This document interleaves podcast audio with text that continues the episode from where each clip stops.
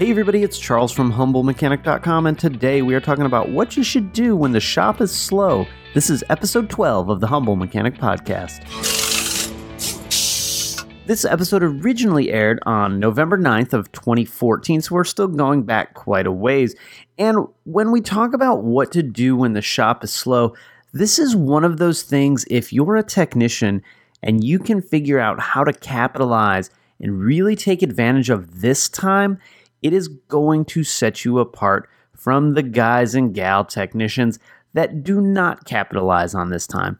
This is one of those that I think if you figure it out early in your career, you are going to be light years ahead of everyone else. So, we're going to talk about a handful of things that you can do when the shop gets slow, why the shop gets slow, the things you have control over, and of course, the many, many things that you do not have control over.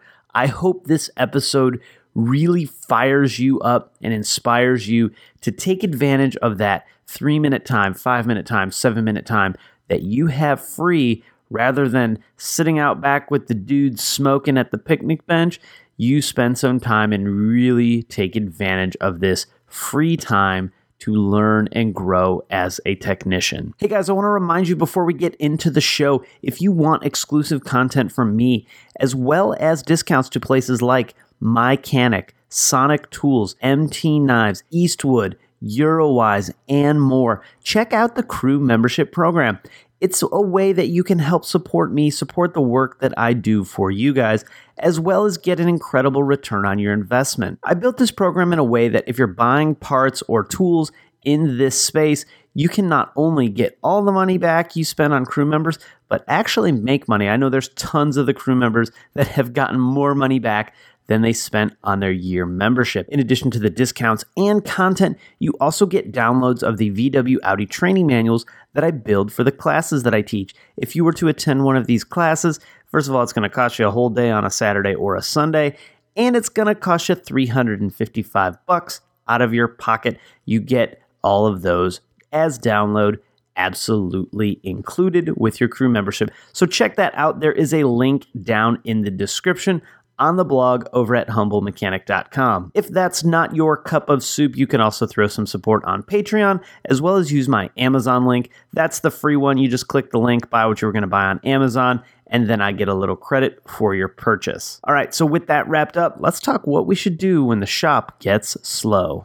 You know, dealing with slow times can be very, very challenging if you are new to the show or new to being a technician, mechanic, customer, whoever just interested in the auto industry, and I'll put a link to it in the show notes. Um, watch the show that I did, or listen to the show that I did about flat rate, because in order to really understand this, you do have to have a basic understanding of flat rate, and I'll go over the basics of it really, really quick. But um, you know, you, you need to understand how flat rate works. But let's uh, let's kind of move into the topic today. Um, real quick up you know, sort of uh, to bring you up to speed about flat rate, it's how most technicians are paid, especially in a dealership environment. And basically, we are paid by the job. Um, a, every job has a time attached to it. The example I like to use is brakes. Let's say brakes pay one hour. Regardless of how much time it takes the tech to complete that job, they get paid for one hour. So if they do it in 30 minutes, they win, they get paid a half an hour or uh, an hour. They have a half an hour free. Uh, if it takes them an hour and a half, they lost, and you know it took them 150% of the time. So, real, real basic. There's way, way, way more involved in in the flat rate system, but I'm not going to go too deep into that today because I want to talk about what you guys can do when it's slow. And you know, it depends on your shop um, the times a year that is slow. Traditionally, my shop has always been slow. The week of the state fair, which is actually this week, which is kind of awesome that I've took, taken a couple extra days off. Um, the week of the state fair, the week of taxes, the April 15th week, um, the week between Christmas and New Year's, that's when we get most, uh, mostly get a lot of people traveling through and emergency stuff. Uh, let's see. There's a week or two for back to school. Um, the dead of winter a lot of times can can be up or down. If it snows, we can forget about having any work. Um, so you know, it, it, really depends on your location and your shop and what your what you do at your shop. You know, we're a Volkswagen dealership, so we service Volkswagens. Um, so here's what here's what I do when it's slow. First of all, I try to make sure that I'm never slow, um, and that's that's pretty much the key to not you know losing the flat rate game, so to say, even if the rest of the shop is slow. Um, a lot of the being slow does not have anything to do with the technician. It's you know a service advisor, service manager. What kind of advertising are they doing? Um, you know, is a service advisor answering the phone when they need to, calling customers to follow up, calling to make sure that customers know that their parts have come in, you know, making sure there's a really good communication channel between the dealership, whoever it may be, and every customer that has potential to come back into the dealership. So, as technicians, we can't really control a ton of that other than making the suggestion or doing it ourselves. You know, don't don't be afraid to call a customer and tell them their parts in. Someone may get ticked off at you for stepping on their toes, sort of, but hey, you know, when when we take everything out of you know the vision of what we do we're all there to get a paycheck and um, if you're too proud to do something to get a paycheck like call a customer well sorry you're going to miss out so let's really focus on what technicians can do the first thing that i say every time when it's slow and this is this should not even really be uh, need to be said but i'm going to say it anyway make sure you're looking vehicles over. Make sure that you're not missing the fact that a customer needs brakes on their car, or a wiper blade is torn, or it has a light out, you know, or it's due for spark plugs and the advisor didn't catch it. You need to make sure that you are maximizing every opportunity that comes in in the door. And now I know what you're saying. You're a customer and you think, well, they're just looking to rip me off when it's slow. There are shops that do that and I won't I won't bull bull crap about that. But you know, our job is to make sure that if your car needs something, we tell you. And if we don't tell you, we're not doing our job, and you're not getting what you paid for. So don't see it as you know every technician or every mechanic or every service station is out there trying to rip you off. See it as we're trying to make sure you're aware of all your maintenance needs, at least for this episode. You know, we'll go into uh, some of the crooked things that that the automotive industry can do to uh, to rip customers off. But um, let's put all that up on the shelf for a while and talk strictly about keeping our productivity up while it's slow. So we need to capitalize on every opportunity that comes in. On a really slow day, you may only see three cars in the shop. So we need to make sure that we're getting every every opportunity that we can, we're making sure we look at every part we can. We're making sure that every need that a customer has is thoroughly addressed. You know, I said it a second ago that this didn't really need to be said, and I still feel that way because this is something that we should be doing all the time, no matter how busy we are, no matter what's going on in the shop. These are the things that our customers are paying for. So don't overlook stuff just because it's busy You know, we, we really need to capitalize on every car that comes in every time anyway, but it does become more important when when times are tough. And again, it's things like, you know, is the brake fluid flush done? Has it been two years? Are we do we know what the owner's book says or the maintenance card says? Are we making sure the customer's doing the maintenance properly? Um, so make make sure that you are looking over the car very very thoroughly, not in a way to rip a customer off, for legitimate needs, legitimate service, and you don't have to worry about sleeping at night because you sold a customer a timing belt that they maybe didn't need or whatever, you know, whatever scam repair that that people can do.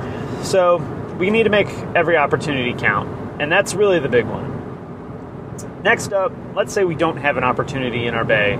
We don't have any car at all. What can we do to, to one, keep busy so that the day doesn't drag? and two, really capitalize on our free time. The next one I really like to do is training, and this is where a lot of techs kind of miss the mark on training. We got some guys in our shop that are awesome about it. If there's a free minute, man, they're on the computer learning something or you know, taking their self study programs, doing web based training. Most all manufacturers have far, far, far more training information than I think most technicians can ever keep up with. I know I can't keep up with it. But we need to capitalize on that free time and really, really increase our sort of car IQ, so to say. And uh, whether that's just keeping certified for the year or learning about a new system that that's coming out or has come out. Um, diving in a little bit deeper in a system that maybe we understand the basics of, but you know we don't really understand the behind the scenes working, sort of set, so to say. Uh, you know, we at Volkswagen have so much resource. Again, it's overwhelming. There's quick tips. There's self-study programs. A lot of times, new models, new engines, new transmissions, new HVAC systems will all have a self study program tied to them. And we can go through, we can read that, we can learn the inputs, learn the outputs of the system, learn how it functions, learn, learn how it fails, learn how it tells us that it is failing, and uh, really increase increase our car IQ as far as you know our brand or whatever. If you don't work at a dealership, you know to be honest, I don't know that that may become a little bit t- a little bit tougher for you because you don't have the manufacturer based training programs. Um, you, there's still things you can do. You can look at part manufacturers training. I know Bosch has a ton of information out there about all of their parts, and no matter what kind of car you work on, it's got a lot of Bosch parts on it starters, alternators, relays, you know, you name it. There's there's a part with a Bosch name on almost every car.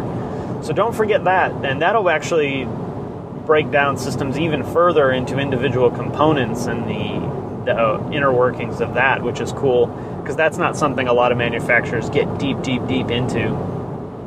So you can always go to the uh, part manufacturer and and learn a little bit more, whether it's an engine part, a transmission as a whole. You know, Volkswagen doesn't build transmissions; they buy transmissions and put in their cars. So.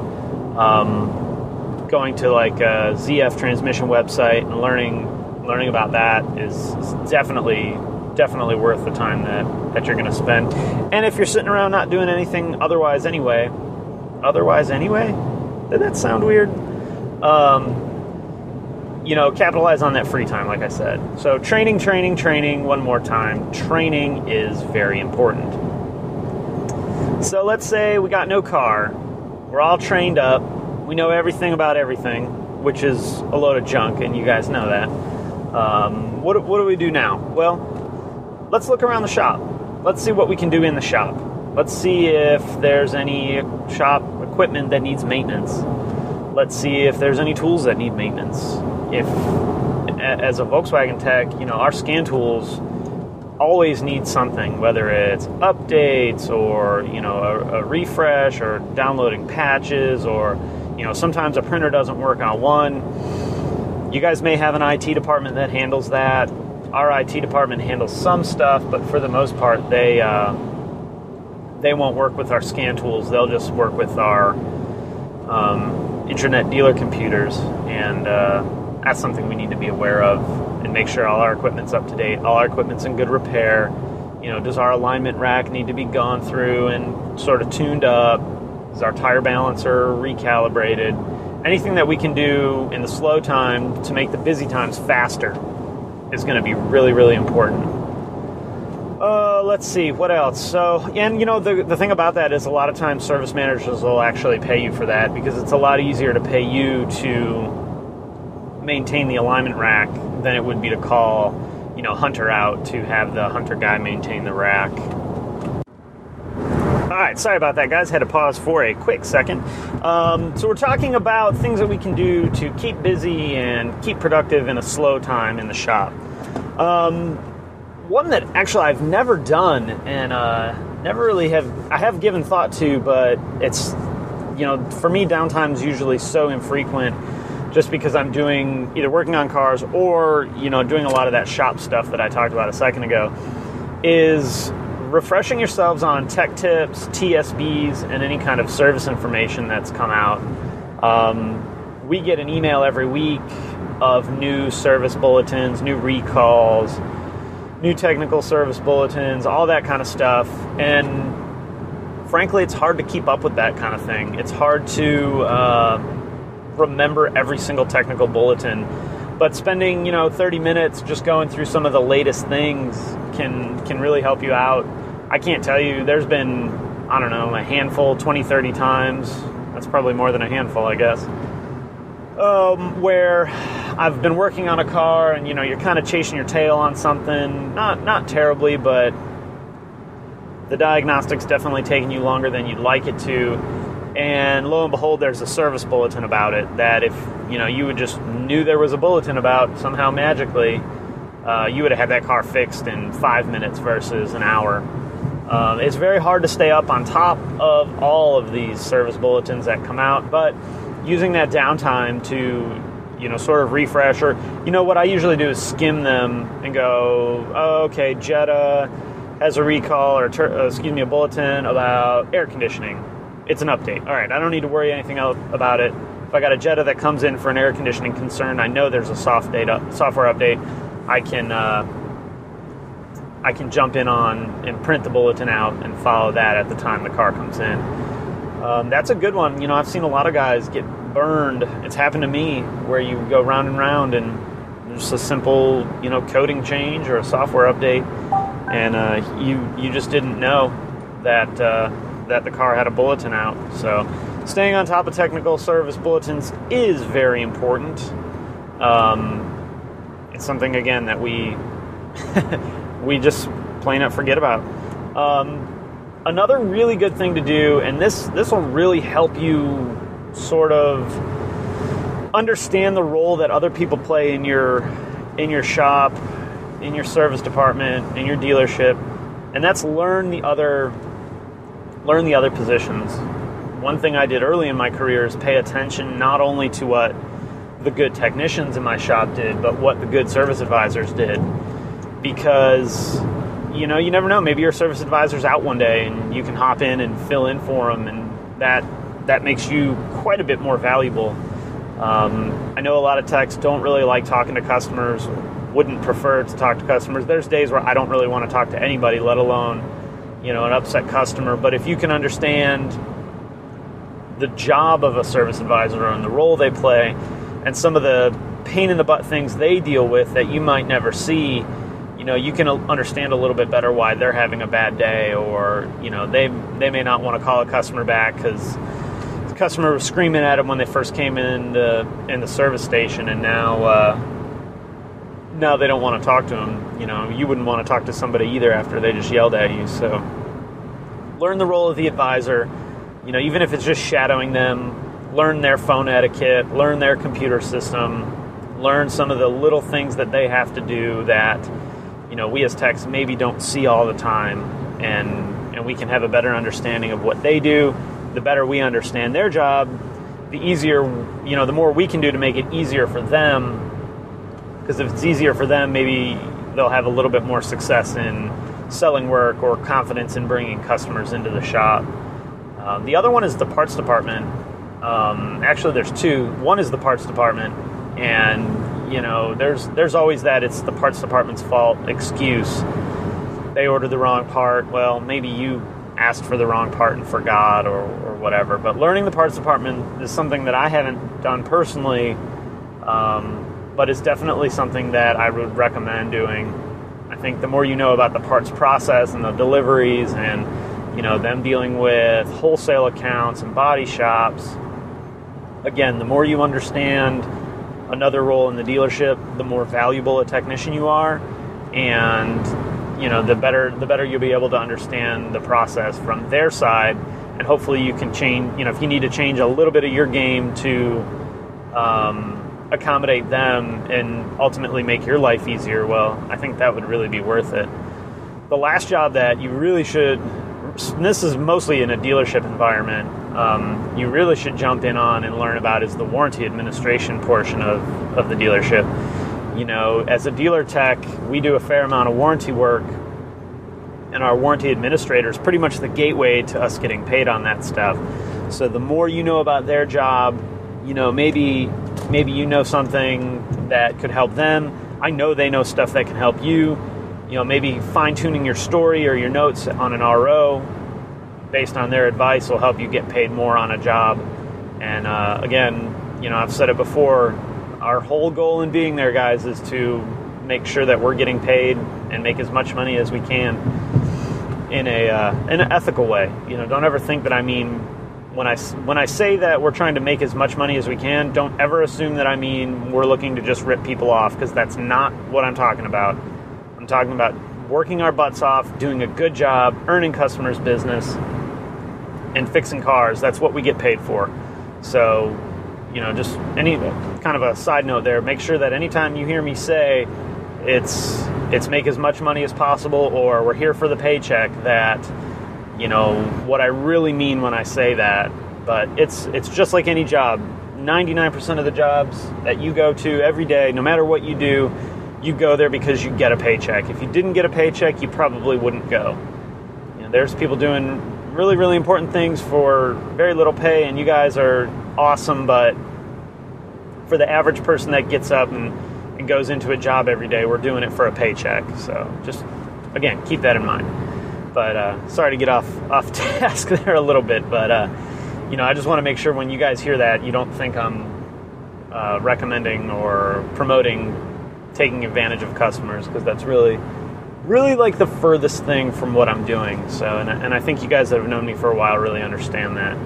But uh, all right, let's get back to talking about what we need to do when it's slow. So now we've learned Service Advisor, we've learned the parts department, we know a, little bit more about being a warranty administrator and how that process works. Now it's time to hone our technician skills. And um, this works really well in a dealership environment. Maybe not quite as good in an aftermarket environment, but hey, you probably drove a car there to work this morning, so um, you can still capitalize on some of the spare time that you might have. Uh, what what is an incredible tool to have in a dealership is a known good car. So I have a lot full of known good cars because they're brand new cars, and uh, you know nobody's reported any complaints with them yet. So we have to assume they're known good cars. And this is a really good thing to do to hone your diagnostic skills because what we're going to do is we're going to pull one of these brand new cars in the shop and we're going to one run a baseline on them which I've talked about before and that's where we scan the vehicle we go in we look at certain values and we save a all these readings based on what a known good car is. So we call that doing a baseline on the car. Um, you know it's running an engine scan and looking at values of airflow, fuel injection, injector pulse width, fuel trim, um, ignition timing, coolant temperature sensor, ambient temps, um, throttle body positioning. I mean, you name you name it, and we can look at it. Oxygen sensor sweeps and uh, voltages. Pretty much, if the computer can look at it, we can look at it. We may not know how to interpret it like the computer does, but we can still look at it. And if we save that information, now we have that car, you know, a similar car come in next week with the, either a no fault drivability concern where the car's doing something weird but the check engine light's not on, or, you know, an intermittent concern, or the check engine light's on but it's a really strange, strange problem that we're not sure about. We can refer back to that other vehicle and look at all those readings that we saved and go, oh, you know, here here's something that's very different. Maybe I'll start with this system, and that can get you, you know, ahead of the game on on diagnosing weird, sporadic, or random problems. Um, we can also create our own problems. You know, it's it's a brand new car. We have factory scan tool. We have factory service equipment. We can see what happens when we disconnect the coolant temp sensor and see how the car responds. We can see what happens when we you know, block the air filter and look at the values change for airflow and, and fuel injection. Um, you know, obviously, I can't recommend you doing anything that would permanently disable the vehicle or, you know, anything really beyond unplugging something or, you know, a really simple, a simple deal like that. We, we, we don't want to be replacing parts on brand new cars if we don't have to, but you know, this will be a good opportunity for you to create problems so you can learn what the values of your, you know, your engine sees. You can learn what happens when you block off the airflow to uh, to the engine, not completely but partially, and see how your values change. See what the ECM will see, and uh, you know, put that in sort of a like a little documentation package, or you know, write it down in a notebook so that you have these known good numbers, known bad numbers. On the numbers that we knew were bad, we knew why they were bad. So uh, we can refer back to that when we have another problem with the vehicle. And that's really like that's the kind of stuff a lot of times we'll do in, in our training classes. But that one can really just put you over the you know ahead of the, the curve so to say on diagnosing problems especially when it's a new vehicle and no one really knows the ins and outs of of the diagnostic process of something, you know, a brand new engine. Over time, we've we've developed, and I say we, I mean I, I've developed a a pretty good gut feel on airflow reading, fuel injection, um, fuel trim on, let's say, a car like mine. But a new car, those numbers could be considerably different, and something that I would consider to be out of, you know, a normal operating range. If it were this car, um, on a new one may be perfectly normal. So we need to, you know, adapt our gut feel, so to say, on onto to newer vehicles and newer stuff. Um, there's also, you know, we're talking about lot cars. We can check lot cars for updates and recalls. Uh, that's one I think the dealership that I'm working at, my dealership, is doing now. Is there's guys coming in on their day off, doing software updates on lot cars, making a bunch of money on it too, which is awesome. Um, they're working hard at it and kicking butt. You know, that's a, that's really a dealership environment, not uh, not really an aftermarket thing. So, you know, if you're a dealer tech, you have that at your disposal. We also have sort of an oddball one that, um, you know, if times are really tough, you got to do what you got to do, and that's calling like used car lots, or if you work for a big dealership conglomerate, checking other dealers' inventories for your brand. So, like, let's say my dealership, my service advisor would call some of the local dealerships that maybe have a Volkswagen on the lot, get the VIN for the vehicle, run it, and see if there's any open updates. And if there's an open recall, you know, we can run and grab the car, bring it back, do the recall, and deliver it back to them. They only have a car off their lot for a little bit. We get a vehicle in the shop. We get an opportunity to look it over and at least execute a recall on, you know it, that one's kind of an extreme out there one, but hey, it's better than standing around not doing anything. And again, it's it's making money is better than not making money. All right, another great throwback episode wrapped up. And of course, I have to point out, and hopefully some of you were able to use this episode maybe over the last two or so years of some pretty tough times in the automotive world and especially in the VW world. Guys, if you are digging the audio show and like what I'm doing over here, don't forget to subscribe on iTunes. And hey, and if you can, leave it a review. Let me know what you think. Give me some feedback. One star, that's cool, but I really dig those five star reviews, whatever you feel like it's worth. Don't forget, you can follow me on Facebook, Twitter, Instagram, of course on Snapchat, as well as on YouTube, and check out some of my newer videos and things that just don't quite work for audio format. I guess at this point, I am a YouTuber before I'm a podcaster. All right, guys. Hey, thanks so much for listening, and I'll see you next time.